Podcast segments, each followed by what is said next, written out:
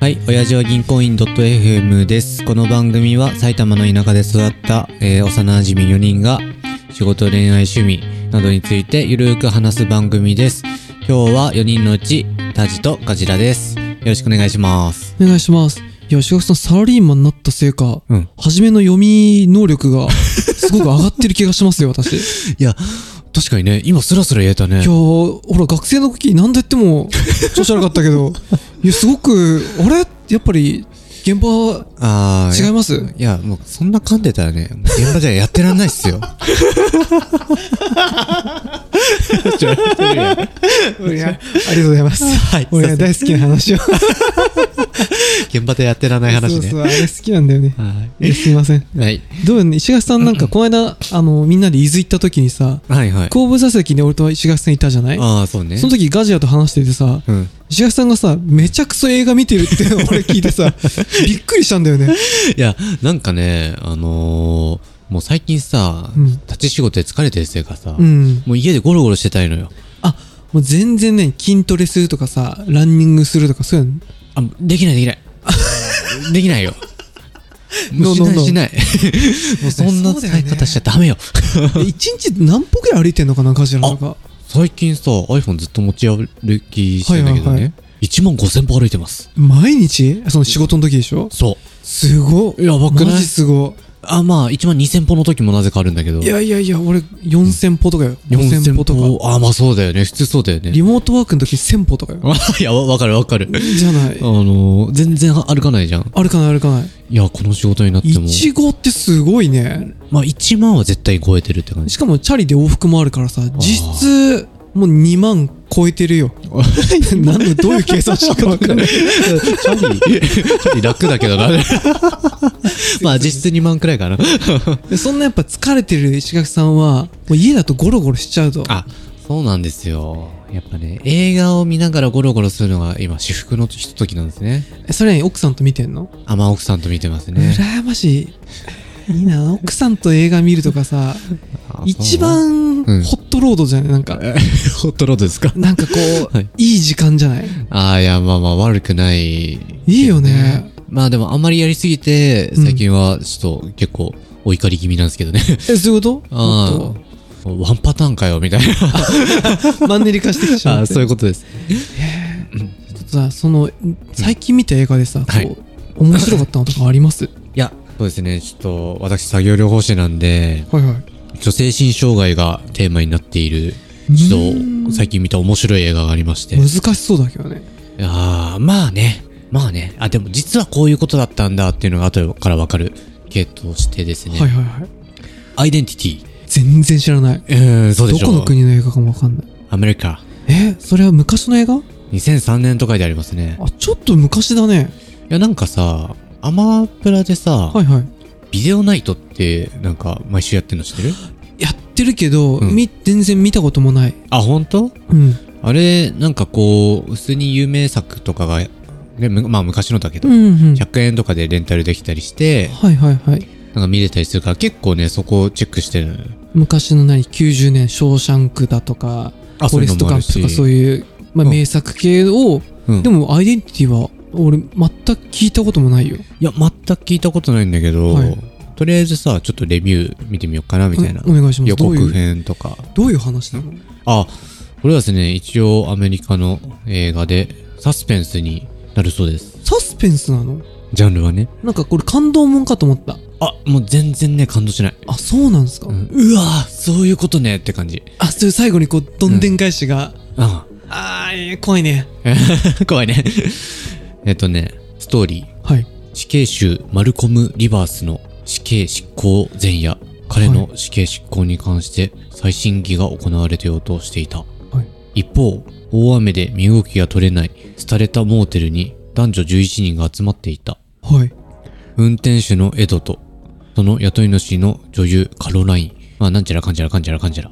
はい。っていう人が、まあ、そのモーテルに集まっていて、でもその偶然に居合わせた彼らの中で、あのーまあ殺人事件が起こっていくわけですね。それはね、死刑囚マルコム X がいて、うん。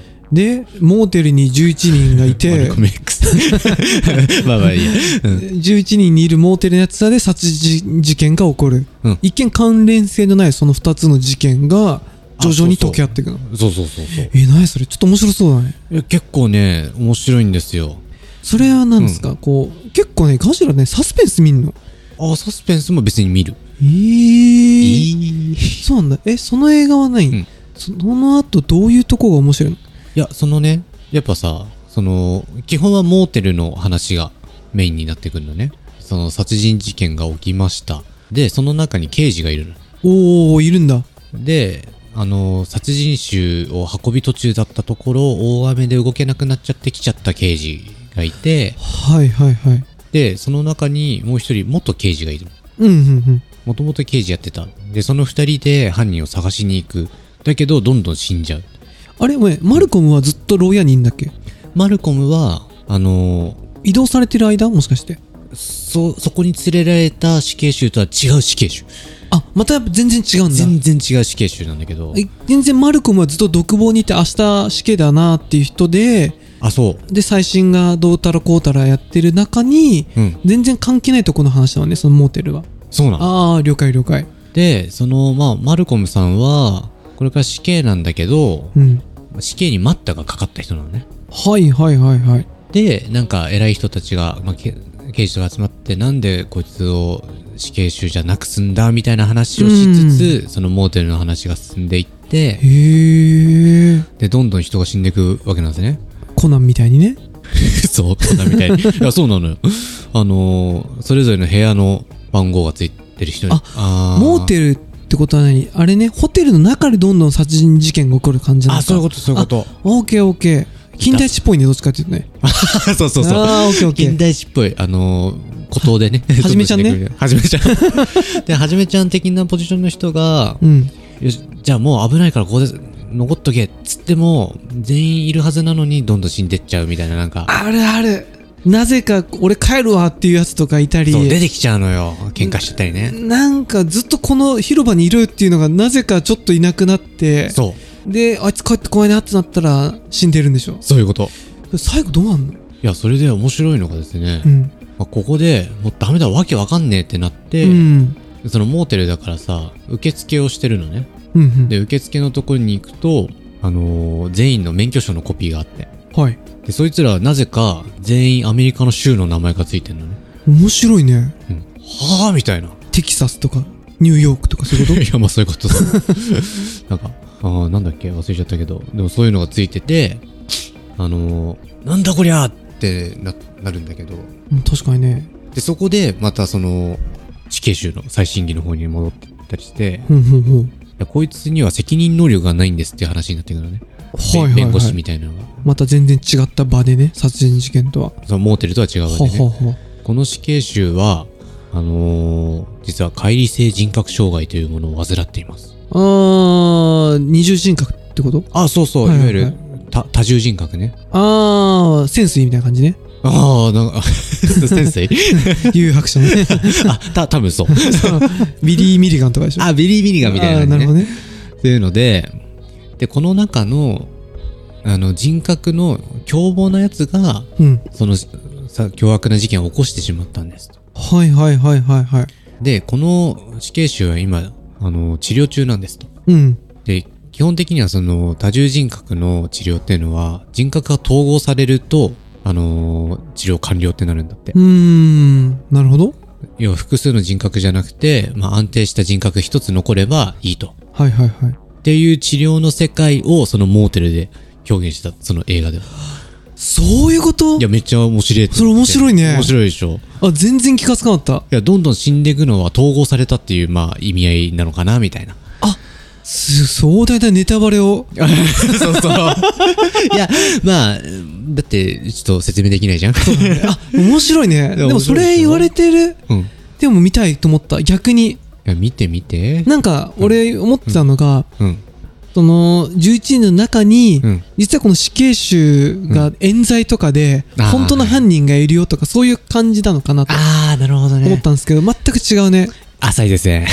申し訳な いそうそうそうそうそれ浅いよあでも面白い面白いそう、面白いそなれいいねあ、このなんか確かに、こう、雨で、その、絶対モーテルから出れないみたいな状況なのね。ああ、それが自分の頭の中ってことね。そう、その死刑囚の頭の中の話だったんだよ、みたいな。ああ、なんか聞くとさ、うんあそういう漫画とかさ、うんうん。ドラマ、映画とかさ、見たことあるなと、今なったら思うけど、なるほど。うんただ、全然その、サスペンス的なところからは、あー、ね、ないねあんまりね、初めて自分見ましたよ。こんな感じのは。いいな。いいね。なんかもしその、自分がこう多重人格だったら、うん。ちょっと、どういう人格欲しいえ、欲しい かそう。なるほどね。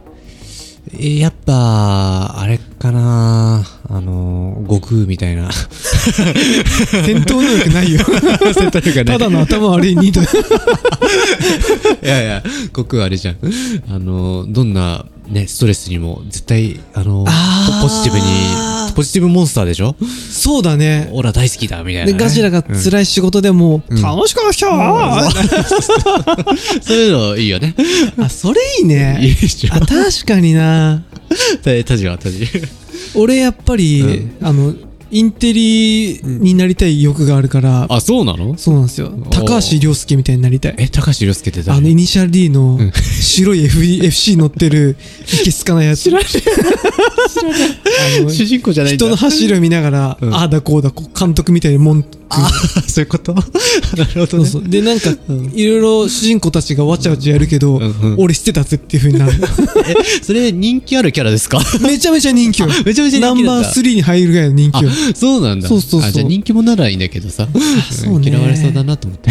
ああ、確かに。あのね、まあそうだね。俺のルックスだったら嫌われるかもしれあ、あいイケイケメンってなこい。とイケメンイケメン。いやいや、まあまあまあ。いいですね。ちょっと引き続き、はい石田さん、なんか渋井さんのドラマに負けないようなこの あ映画コンテンツとして。いあー映画コンテンツ作ってきますかや、素晴ら しいです。いや、わかりました。ぜひ。ありがとうございますはーい。じゃあ最後まで聞いてくださってありがとうございます。